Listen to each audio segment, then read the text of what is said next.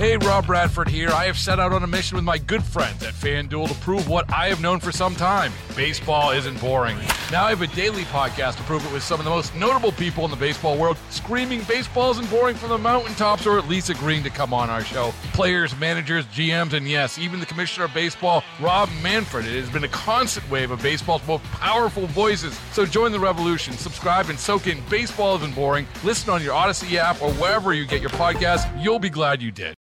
Yeah, I was reminded today that uh, we were going to um, periodically check back in with Torey Van Oot. But uh, since the uh, tragedy that happened in Burnsville, we thought we'd check in with her today just to see uh, how the legislature uh, is consuming this news and whether or not it'll uh, change any uh, or create any new bills or direction for some public safety measures.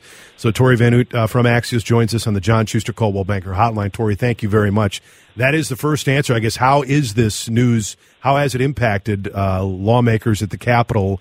And is there any signs right now that there could be some any kind of legislation resulting from this. I don't know what that would be, but uh, well, how is this uh, being impacted there in St. Paul? Yeah, I mean, the immediate reaction yesterday was really what we've seen across the metro and state, which was just kind of shock, shock and grief.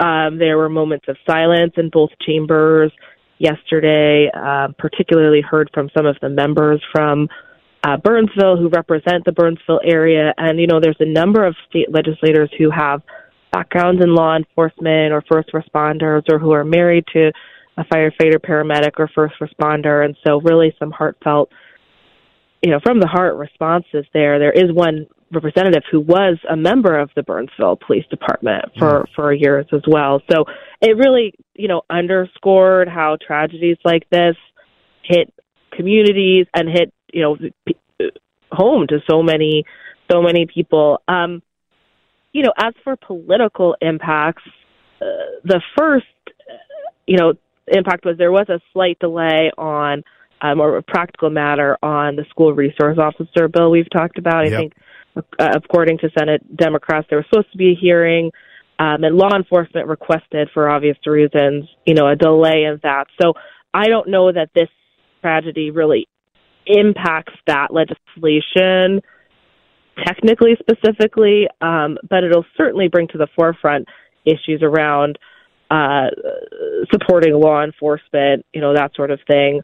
And the other thing we're kind of watching is there was a plan for a bill kind of ruminating before the session to address um, mandatory minimums for um, banning people with felony convictions from having a firearm. Mm-hmm and uh, one a DFL lawmaker wanted to roll those back and kind of put it in judges and prosecutors' hands to decide if and when, you know, after a conviction to restore someone's gun rights. Um, uh, this would seem to make that legislation, which probably already faced long odds, have an even more complicated path. Because we know in this case that this was some the alleged shooter uh, who killed himself as part, you know, in in, in the standoff as yep. well, uh, was not permitted to have firearms. Correct. Uh, due to a felony conviction, and had actually had actually petitioned a judge to get them back, mm-hmm. and had been rejected. And so, you know, that's just another example of where policy may intersect, and an issue like this brings some of those debates back to the forefront.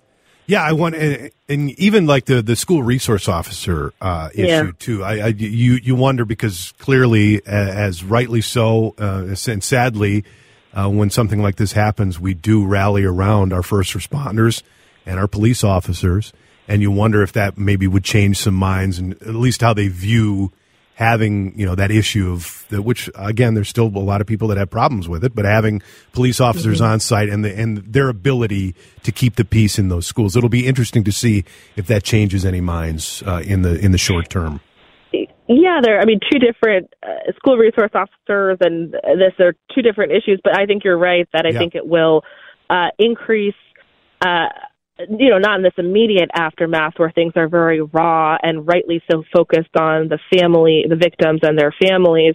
But I think you will see increased political pressure uh, to uh, come up with a solution uh, that is perceived as supportive of the law enforcement in the schools. Now, you still will have critics of that school resource officer bill who don't who worry that it's going to be watered down as part mm-hmm. of this process and are very concerned about that. But um, the political dynamics certainly will uh, shift. And you see the same thing any type of gun violence, right? You kind of yeah. often see in the wake of mass shootings, things like that, more political momentum for uh, addressing an issue. Um, how that ultimately shakes out, you know, we'll see. And, and the school resource officer is something that is more likely than not going to require bipartisan support. And so, um, you know, it may uh, it just increase pressure to, to get something done on that front. Other issues uh, happening at the Capitol. I see that uh, milk now, uh, free milk may be part of the uh, the free uh, lunch program.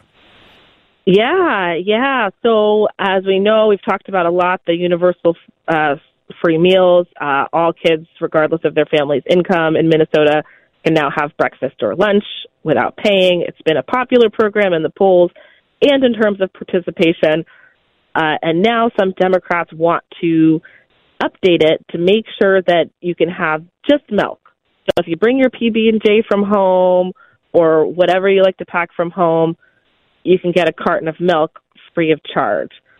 Uh, what we're hearing from the sponsors of this proposal uh, is that the way the law was written, because of the kind of complex complexity of reimbursements in school meals, in order for a meal to count for a school to get it reimbursed, the kid has to take it all. you got to take the pizza, you got to take the apple, you got to take the milk. And so what was happening, the author of this bill says, uh, is that kids are showing up with their sandwich or whatever they brought from home, wanting a milk, and so they're taking a whole meal and throwing it out uh, just to get the milk. Uh, this is what some school districts are reporting. Not all school districts are reporting this, but some are reporting it. We don't know quite how widespread it is. But the author of this says, you know, this is an effort to just clear up confusion, make sure kids have access to the, this nutritious drink under this proposal, and cut down on food waste. Um, the catch, Adam, as we've also talked about, this program has already been a lot more expensive than yes. uh, we thought. You know, it's like $80 million more than expected in the first two years because of more kids than they anticipated were taking advantage of the free lunch and um, food costs more, right? Food yeah. costs going up. And so what we don't know yet is the price tags.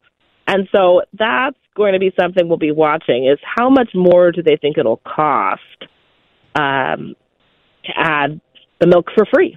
Hey, Rob Bradford here. I have set out on a mission with my good friends at FanDuel to prove what I have known for some time baseball isn't boring.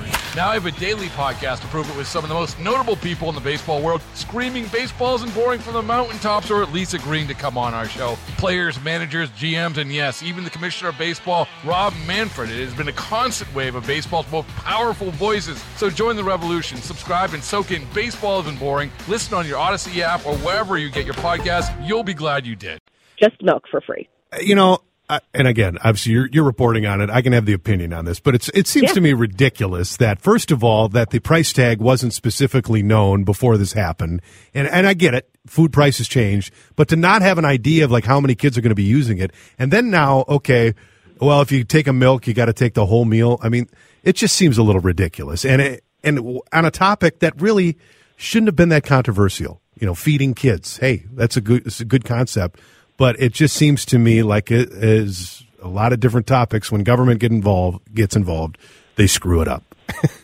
it's definitely complicated. I mean, the, all the reimbursement for all of these rules, and it's actually a federal rule or guideline that right. like guided that.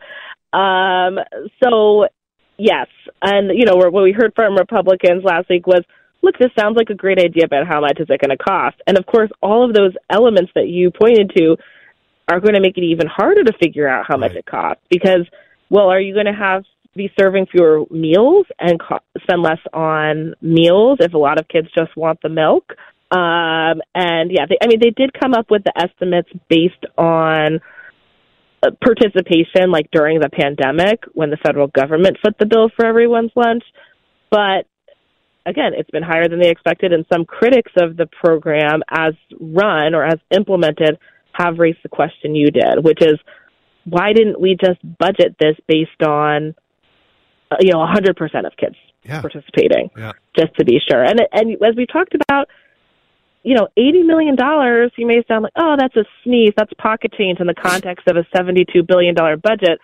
Well, lawmakers don't have very much wiggle room this Right. year because of the state of the surplus. And we'll get an update on that next week. Yep. But you know, there's really uh, not a lot of money to play with here uh, in terms of adding costs. So we'll see. But this was a very politically popular program for Democrats. So especially in an election year for the House, uh, I think you may see them want to uh, tout expanding it even more. You know, the polling shows that a lot of parents, a lot of people are happy with it. Um, you know, they get the free lunch. It's, nothing's really free. Taxpayers are paying for it. correct. But uh, but we'll see. And my question was, who are all these kids who want the milk? Like, are, is this chocolate milk? but I don't know. Nobody had that answer for me. When no, when I was in good, I had the lunch. I had lunch tickets, and we had milk tickets too, where you'd have your Oh, milk yeah. ticket. And yes, I would always go for the chocolate milk, of course. But Yeah, but maybe your listeners will know can text in if they're hearing about, you know, we're just hearing secondhand from lawmakers and school district um, you know, association, nutrition association lobbyists that kids are throwing out the meals, but maybe your maybe your listeners know whether that's happening. yeah, by all means, six five one four six one nine two two six. Uh, lastly, before we let you go, I see uh, you highlighted. Uh, this uh, documentary about uh, Josie Johnson and anybody. It is Black History Month still, and Josie Johnson is a name very familiar uh, to uh, black activists and, and civil rights. And there's a new documentary that highlights uh, her and her efforts in this state. There is from Twin Cities uh, PBS, and it just aired uh, last Monday night, so la- last night, and it's available on the app. And it's a really interesting story. It looks at all, you know, Josie Johnson was a, a, a freedom fighter, participated in the civil rights mu- movement, uh, pushed for fair housing and anti discrimination laws here in Minnesota, and also really made a mark at the U of M. Um, she was the first black regent and, and did a lot in terms of um, you know, promoting diversity and equity at, at the University of Minnesota. And she's still with us. She's in her 90s. 93, Uh, yep. And yeah, and there's an interview from just last year in the documentary with her as she was being honored. And so uh, it's really a valuable story. And, and the producer of it said, you know, I really hope that this inspires a new generation of young people and activists to kind of fight for, continue fighting for civil rights issues. And and her path of you know doing kind of protests, direct action, and also working in the halls of the legislature and the University of Minnesota. That kind of dual path he he kind of pointed to. So so check it out. Thanks, Torey. Appreciate it. Have a great right. week. Thanks, Adam. Yep. Have a good week. Bye bye. Torey Van Oot from Axios. Hey, Rob Bradford here. I have set out on a mission with my good friends at FanDuel to prove what I have known for some time baseball isn't boring. Now I have a daily podcast to prove it with some of the most notable people in the baseball world, screaming baseball isn't boring from the mountaintops or at least agreeing to come on our show. Players, managers, GMs, and yes, even the commissioner of baseball, Rob Manfred. It has been a constant wave of baseball's most powerful voices. So join the revolution, subscribe, and soak in Baseball Isn't Boring. Listen on your Odyssey app or wherever you get your podcast. You'll be glad you did.